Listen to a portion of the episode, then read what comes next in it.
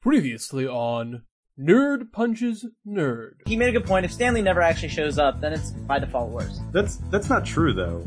He does show up in person. Sam, though. your time is up. Sorry, you're done. You're finished. You're, You finished.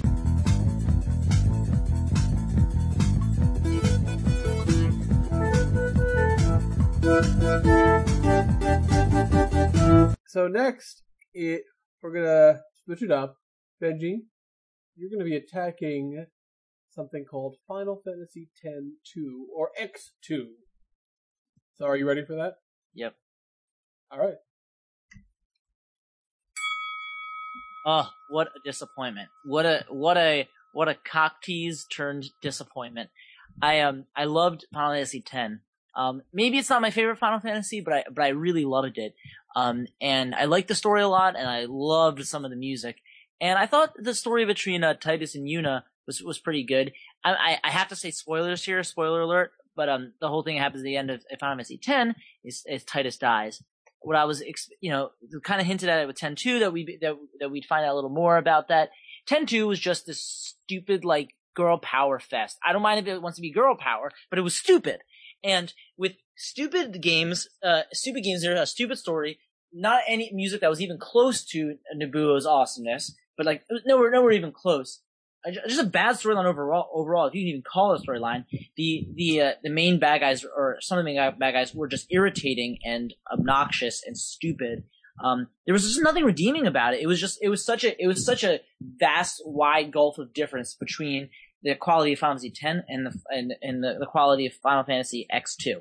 And you may argue, well, it was a little fun thing. I didn't even find I didn't find it that fun. I just thought it was a I thought it was it was just a bad game overall with with very few redeeming qualities of it. And I I I understand why they did it. In fact, I think that's kind of cool how they tried to make a sequel. They, they normally don't make sequels to the to, to the actual storylines, but I, I thought it was just poorly executed. All right. Well, that was an interesting perspective. And I guess that leaves me, Jeremy, to defend it. All right. So let me trigger up the bell here.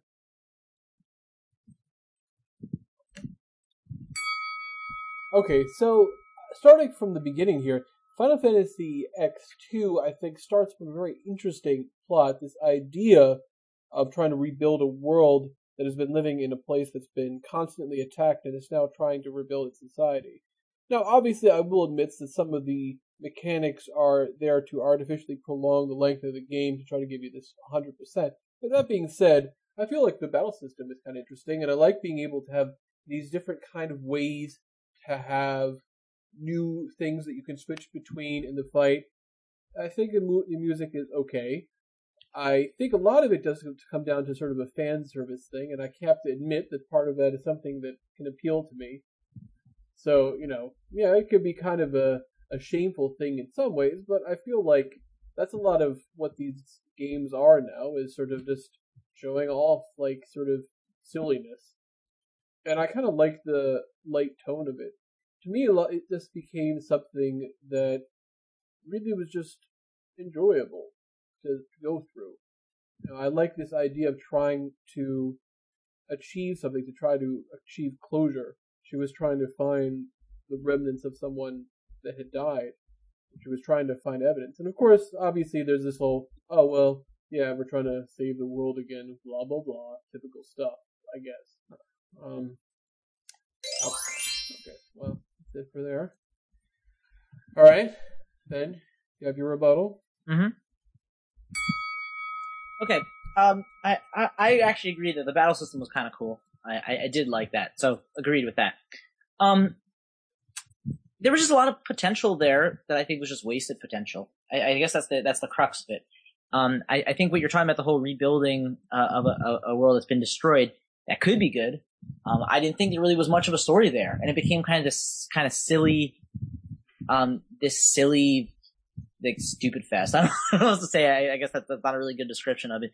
But I remember thinking that it was silly. It was kind of like you know, it was kind of like it was kind of like um that that really bad spinoff of of Top Ten that wasn't written by Alan Moore. It was kind of I feel like it's kind of similar to that um to to that one um because it was copying the world, but it, I, I felt like it was it was also like that season of Dexter. I guess it was season six of Dexter that maybe was written by different people. It was just they were using the same world, but I thought it was just it just wasn't well done. It, it just, everything was just silly all of a sudden. The world wouldn't be silly all of a sudden after that. There'd be some, All right. Well, it looks like it's time for final round. Sam. No, no, I have to do. Oh, uh, Jeremy gets another another Oh, I, I, one did- minute I just don't want to hear him talk. Oh, nice. thanks, thanks, buddy. Mm-hmm. All right, ready? Yeah. All right. Well, listen, I I can understand why there's some things that are frustrating about the game, and I can certainly acknowledge that, and that how it has sort of a dictative nature to it. But that being said, I think some of the characters are actually very interesting. I actually like this character of Paine. I thought she was kind of interesting, and how it sort of built up this interesting storyline behind that was something else going on. I guess really what it comes down to it, I understand why people were disappointed because I thought Final Fantasy X had a more significant, more interesting storyline.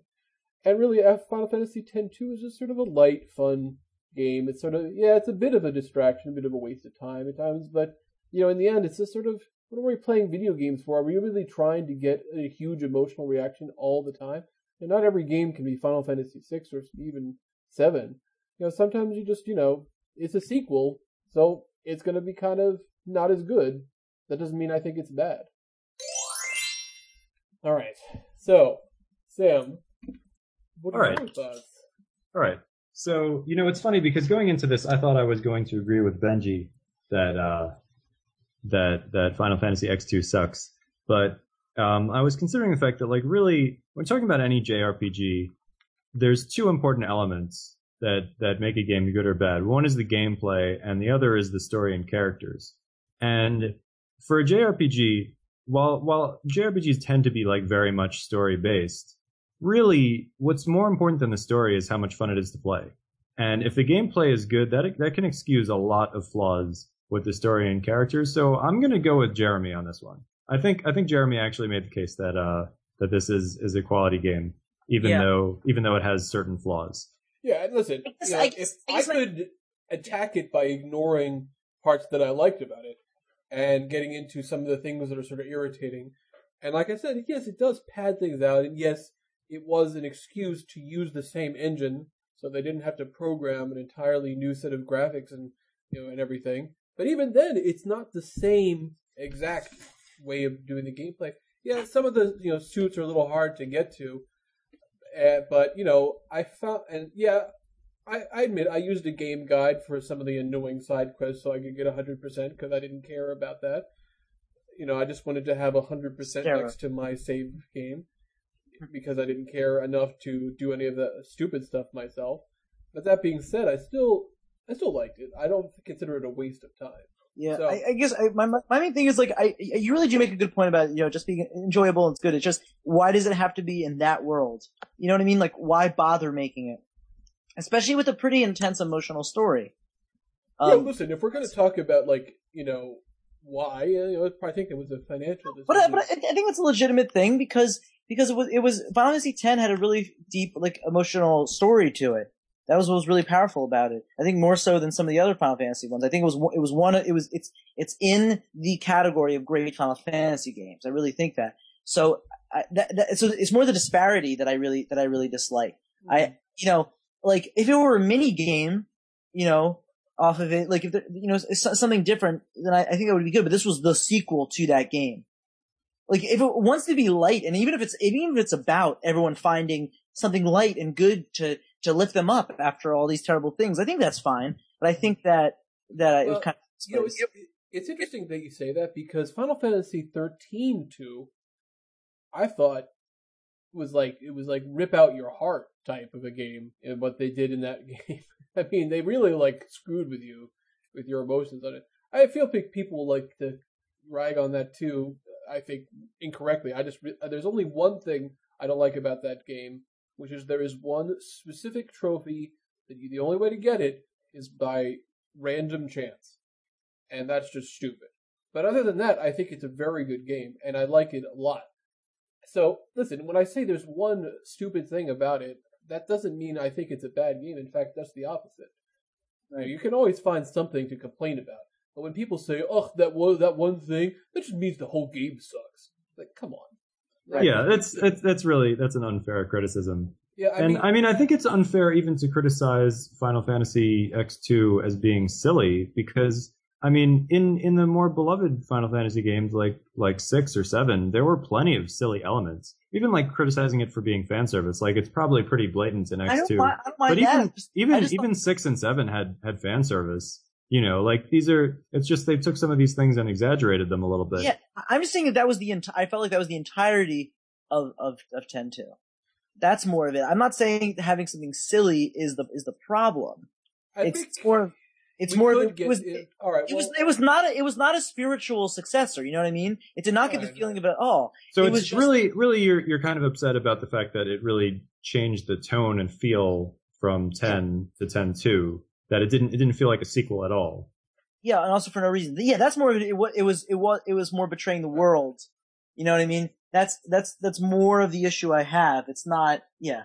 okay. Well, Okay, that, listen, I- and I that's can that's fair. It's fair criticism. I don't necessarily agree, but I can get that. I mean, you know, we're talking about the scheme of things. I've played a lot of the games. I've played most of them. Uh, you know, and when it comes down to it, there's sort of differences. I found Final Fantasy II to have too much of a too much of a pain to get into. Three was fun, although at least the version I was playing, which is like the iPhone version, which is also the same as the DS one. So it has like updated graphics and a little, and it you know made it so it wasn't quite as Nintendo crazy. Obviously, I played through all Final Fantasy One, as uh, some of us did as well. You know, four I thought was very well streamlined, and five was, you know, I think was almost too open ended what you could do, because I kind of got stuck in that game. I Right. still haven't gotten through seven. Uh, you know, been meaning to, but it, it's not bad even just starting out. Eight, I tried playing, I couldn't do it. Nine, I do like. I like the system. I like the story also. Ten, I also like. Twelve, I think, is a, is an excellent game, one of the better ones. Thirteen, I don't think is as good as twelve or ten, but I think is decent. And I also like thirteen too. I think that's even an improvement on thir- on thirteen. So yeah, when it comes down to it, X two is not the best, certainly, but I also don't think it's the worst. I mean, I actually you know went through the whole game. You know, I got to the end, so that does say something. Yeah. All right. I think uh, I think that's enough about uh, Final Fantasy X-2 and the Final Fantasy series. We really need to move on to All right, let's go down to the our next, next one. So this one is going to be Family Matters, and I'm going to attack that. Old buddy Benji is going to defend it. All right. Should be interesting. Yeah. All right. Okay. Here we go.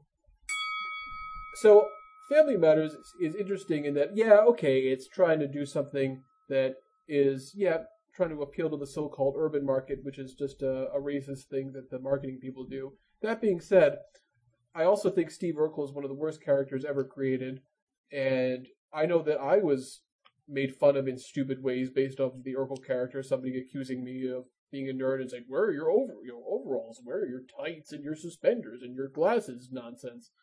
Anyway, I think Urkel could be funny at times, but overall, you know, I felt like uh, I kind of hated him. I hated the Stefan character. I thought that the family dynamics started to break down and it just became like a clown show, and it was just ridiculous.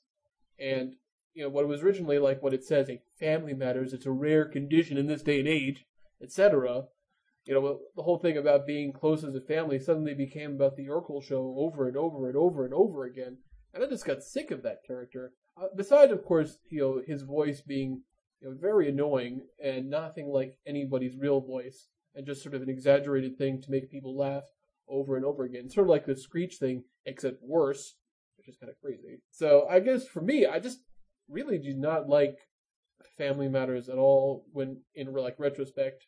Even though Carl Winslow, I like the actor, so he did his best, I guess you could say, despite everything else. All right, Okay. Ben. Good. Time for you to defend. it's hard to uh it's hard to really defend a stupid sitcom you know what i mean um and because it was a stupid sitcom but um and and like definitely i guess lost its original tone but but i think urkel was clearly the most interesting character i didn't find him very very very annoying I thought they did some interesting, like, funny things in, in the, in the show.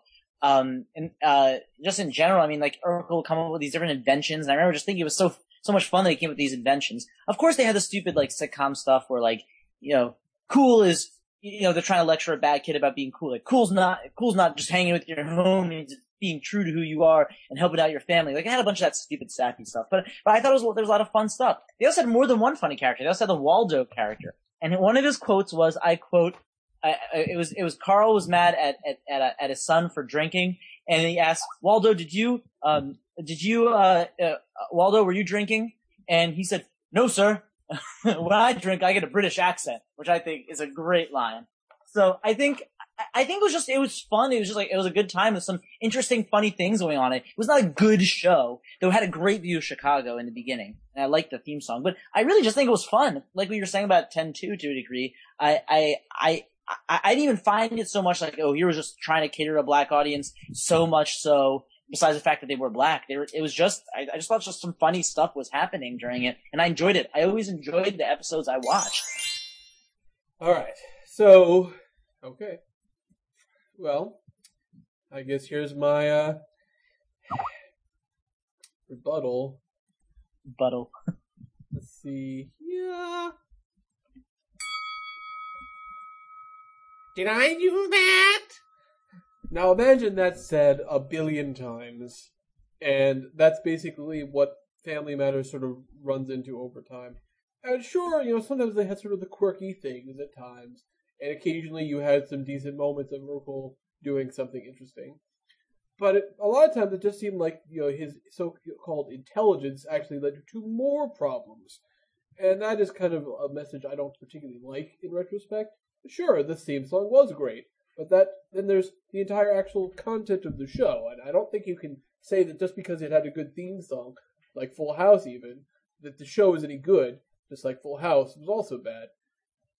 And I don't know, I mean, come on. Urkel? How could you think that guy is not annoying? I don't even know I don't even know what to think about you anymore. I, I mean, come on. Although Waldo, I don't even I just remember him as being weird. I don't really remember him. Well, okay. I guess I, I, I, sort of trailed off there. That's all right. Ready, ready for your your final counter? Yep. Um, one thing I was realizing is you were talking about how I was originally supposed to be like you know Family Matters interconnected as a family. For a sitcom, which just normally doesn't happen, the characters were not flat. They each had their own distinct personalities. You could say they weren't good. You could say they were dumb. But I think I think that they weren't flat. I, I, think they, you know, like you, you, you, you understood their motivations each time that they were doing anything. I just thought they got into interesting situations, like way more so than in Full House. I, I, I you know, there was a whole episode sort of teaching why Carl really loved Ur- Urkel. He, he realized that through a series of circumstances where he saved Urkel and Urkel saved him, um, multiple times. Um, I, I, I thought they each had kind of interesting, uh, personality. It's not super interesting. It's not a great show by any means, but I think it did its job. And the, the, did I do that? That could get annoying, but I mean, I, I don't think I don't think the other characters didn't shine through at all. So I don't know. I I I, I thought. All right, all right, Tim. What do you think? Um, I'm I'm I'm actually going to lean towards Jeremy. I think I think Jeremy makes a good point about Urkel. I think that Urkel is he's a difficult character historically because he's in a way sort of like a nerdy icon and yet a a terribly damaging nerdy stereotype at the same time. Um, and I think that like you know as we as we get more distance, you know, it just it becomes more painful to look back and see you know this is how nerds were viewed and and as Jeremy said also like this is how intelligence was viewed. You know, intelligence was something like um, dangerous or destructive or you know something to be mocked, um, which really is not something that that any of us really want to get behind. Um, you know, I think that the show was a product of its time. You know, I don't think that it should really be blamed too much for for the way that it was uh, that it was um, presented, but but I do I do think that I, I have to agree with er- Jeremy because I don't think the show has aged very well. Um, it just doesn't, you know, it's it doesn't work um, anymore the way it used to. Although, of course, with, you know, of course, we all like Carl Winslow because Carl Winslow is awesome. Yeah, I mean, I think that's true. I mean, even that being said, you know, Benji was just talking about something about flat characters, which wasn't really something I, I was talking about. Although I think in that case you have some of the characters are flat, like any of the kids other than Laura, or whatever that other guy's brother's name. But those, you know, Laura was very one-dimensional for the most part. She was just sort of like a, you know, simple-minded, you know, stereotypical girl that just cared about appearances. The only person who I thought had any kind of depth was Carl, and I think that I agree that he did, but just because you know you had one good character in the show doesn't mean I feel like it's a good show. But you know, that's my opinion. And I, I will, uh, I, I, I will. I'm, I'm kind of stealing a joke from, uh, from this nostalgia critic and, uh, an angry video game nerd in saying that I, you know, it's, it's kind of fun to imagine Carl Winslow as also being the same character from Die Hard. Um, you know, and you imagine that like he, you know, he, he had to retire because he was a cop in, in both things. Um, you know, and you just imagine like Carl Winslow talking about how he like, you know, ended up get stuck with a desk job because he, you know, shot a kid, um, you know, who had a, a ray gun and he thought it was a real gun. You know, like that whole conversation that he has back and forth with, with Bruce Willis in Die Hard. Right. Um, and which, which adds even more depth to his character. oh yeah, especially if that kid was uh actually Urkel's parents, which is why we never see them. Maybe it was Urkel's older brother. Oh, maybe that's oh that. There you go. That's why you always felt responsible for. it. Yeah.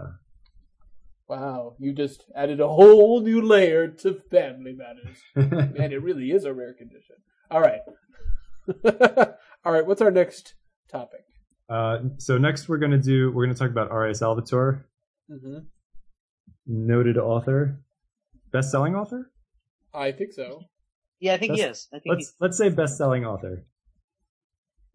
All right, and who's That's- attacking? I I am attacking, and um, I believe uh, Jeremy, aren't you defending? That's right. Okay, all right, Right, excellent. yeah. All right, wait for it. Okay, so here's the issue with R.A. Salvatore. He um he he's basically everything that he writes is completely ripping off um, Tolkien and people like Terry Brooks. Um, you know, so it's it's not just derivative, but it's derivative of other things that are derivative. Um, he has this real problem where all of his characters are mass murderers because they just kill tons and tons of orcs or goblins or whatever. And you know, that's okay because like all orcs are evil, which is like a really, really racist kind of approach.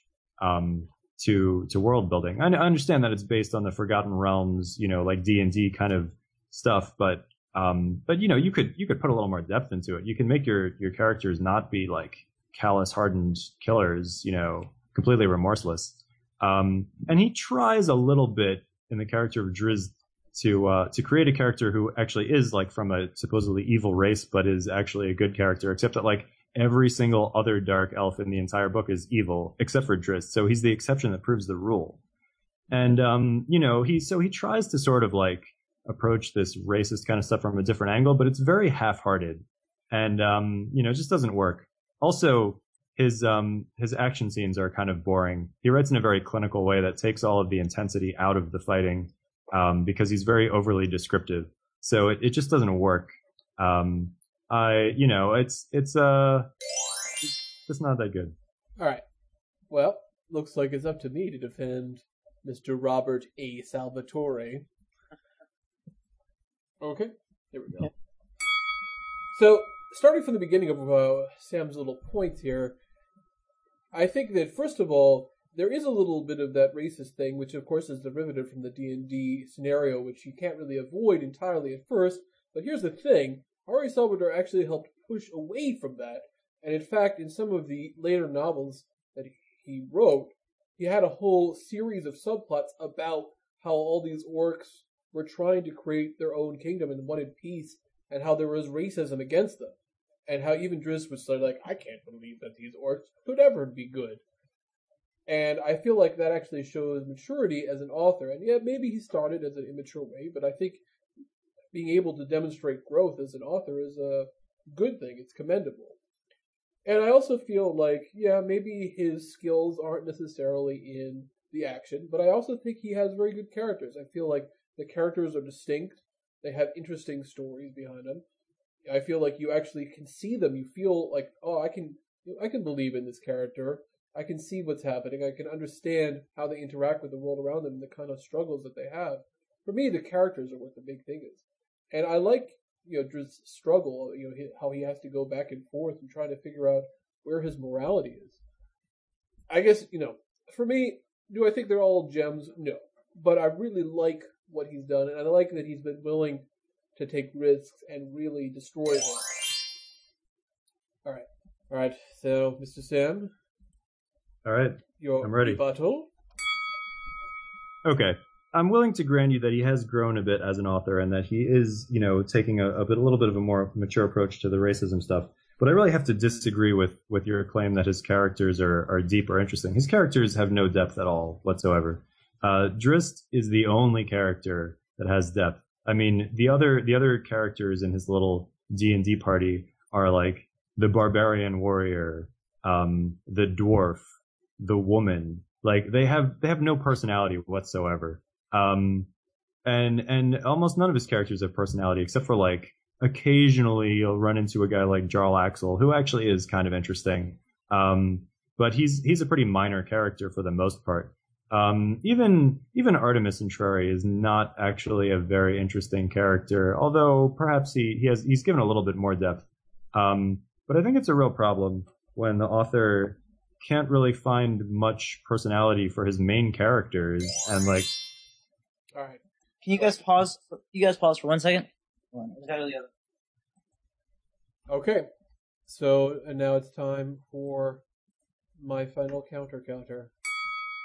Well, I'm already going to have to disagree with you there. I guess maybe it's just a perspective thing, but I even think like the so-called barbarian character, which you flatten like that, I think he actually had a very interesting arc, even in the first book, where he starts as a very simplistic character and you know has to go through a very interesting transformation. And I think he actually has a very tragic story overall. I mean, and you know, some of the characters may not be that interesting, but I think overall you actually have some interesting developments. You know, like I said, I don't know that everything always works perfectly, but I really do think that I like a lot of the characters that happen.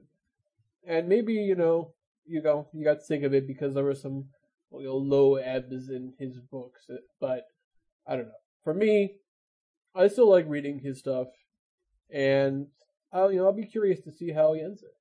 I guess that's really my real feeling about it, and uh, that's it. Okay. all right. Um, I, I think when it comes down to it, I, I have to give it to Sam. Um, part of it is I already did have my opinion on this. Uh, I, I think, I think Jeremy, did bring a good point that, you know, he tries to take risks and, and it's interesting no one me- uh, mentioned, um, uh, the Cleric Quintet. Cause I think really, uh, uh, as a whole, Cleric Quintet is his best work probably. I think probably cause it's condensed and he gets some of his best stuff in there and the characters are more interesting in that. So that would have been a better thing to argue, I think. Would you agree with that? That, uh, Cleric Quintet would be something to argue for with R.A. Salvatore? I do like that one. Yeah, I think I think the I was really are a little more- focusing on defending against Sam's particular attacks. Um, yeah. I well, think- the thing is, I didn't, I wasn't really attacking the Cleric Quintet because I haven't read the Cleric Quintet. right. I, I think I think you would find it. I understand if you're not interested in it, but I think you would find it better. Um, but anyway, let's get back to. it. I mean, I think Sam, you hit on all almost all the main points. It was interesting you didn't mention. No one mentioned about how repetitive he is because he com- completely recycles stories a number of times. But um, you know, his, his battle scenes are not good, and and and you made a good point, Sam. I think it's kind of the crux of why R.A. Salvatore really is not a good uh, writer. I think overall, um, though he has glimmers of little things that I think are good, um, a lot of things that you're saying, you're right. It's kind of half-hearted, and I kind of doubt that those later books really are that much better. I think it's I think it's good that he's trying things, and maybe some things are kind of cool, and he can be engaging. But overall, as like an author with things that he writes, it's like it's like the the depth to the characters. I think what I, they they just run their course very quickly. Everything runs its course really quickly, and then it's just like, well, what do you have? You have a bunch of filler, and then there's something interesting that comes in, and and um and uh I think just what you said about it being half-hearted. I think I think that's kind of what it is. I don't know if he think if R.A. Salvatore thinks it's half-hearted, but I just think that it's you know I I I- think it's just uh, not very Im- Im- impressive overall. It's just kind of like it's it's kind of like you know a movie. It's exactly like a movie that starts out good. You know, first five minutes has something kind of cool going on, and then the rest of it is like, oh no, no. So All right. Well, let's move on. Okay. Next up, American Beauty. okay, And who here wishes to attack this award-winning picture? I nominate Benji. all right, all right. All right. So, Benj? Yeah. Get ready. Okay, it's been a little while since I watched it, and um, I, I, I think I think there's something to the movie. Um, I just found it kind of like like overly symbolic, and I kept expecting there to be something that would happen, but I, I didn't understand it. But no, nothing would happen, and I, I, I didn't really find there to be a, a lot of motivation behind the characters. I just didn't get their motivation at all. Um, you know, I, I or you know, I, I know maybe it was trying to be a tale of you know, like you know, with Kevin Spacey's character where he where he uh you know he wants to quit whatever job he's at and he wants to do something different or whatever he's trying to do, whatever he's trying to prove. I felt like everything was really unclear. You know, the the the whole time it was just like I felt like I was watching like this like tableau of of of kind of uninteresting stuff, and um I just didn't get it. I mean, maybe maybe that's my problem that I just didn't get it, but I uh like like I, I didn't get you know why they were putting in there you know the the, the how, how the guy had the gay father though you know I, I like that actor and that can be a good topic but uh, I didn't get why Kevin Spacey was doing what he was doing. I didn't get the guy with the uh the uh the like the the, the camcorder I, I I just didn't get it like I, I didn't know what the what the point was I, I kind of saw they were trying to do this like this thing about a commentary on American life um All right. So, I think it's time for a good old-fashioned defense, courtesy of me. Cool. All right, ready? Here we go. So, American Beauty for me, I think, yeah, it could be overpraised at times, but I think it's in general brilliantly acted and has a very interesting tragic story to it, starting from the beginning and showing how the downfall of the sort of generic guy, you know, the middle-aged person who's having a midlife crisis, or the the person who, you know, is failing to see this idea of beauty in the world and is only seeing it in the beauty of like a teenage girl. And I think we're actually supposed to see that as a tragedy. I don't think it's supposed to be considered a good thing. I think it's over dramatized for a reason. And when you have the parallels to the guy with the, oh, this is the most beautiful thing I've ever seen, it's another aspect of this pretentious. This guy who sees, he's trying to see beauty in something else because his own life is filled with such pain. You know, he's dealing with such problems. You know, his dad is like secretly in the closet. And it's, to me, I feel like there's just a lot of very interesting elements to it. I don't think it's a perfect movie, but I think it's it's just so well put together that I think it really deserves to be called a good movie. And you know, uh, it was probably uh, Mena Suvari's best work for sure. She definitely looks pretty attractive in it. I don't think you can probably. I don't think you can disagree with that. Okay. All right. Ready? I agree about Mena Suvari. Um, and you're right. Like there are all these interesting ideas going forth. I, I feel like it should have been like a poem.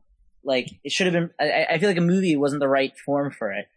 I mean, I thought there was. I thought the the end, the way they sort of did that whole thing, that the, the you know, I guess the spoil, spoilers, you know, with, with Kevin Spacey's death and, and all that at the end. I think I think that was well done. But I felt like throughout the movie, like there were just these big symbols, these big metaphors, and I didn't see why it had to be expressed as a movie. I thought it was just weird. Uh, um, once again, if if it, if it was expressed in a different medium, I think it could have it could have really been done. But I didn't feel like there was a lot of this action. I thought it was a lot of this reaction to different to different stimuli, and that was what was pushing the story forward. Okay, and I, I just I just thought I, I just thought it was. It, it, it, there, there, there wasn't a lot actually in the story pushing it forward. And I don't, I don't think it was just. I just don't think it was shown well. Um, that's my that, that's my basic argument. Okay. Uh, all right.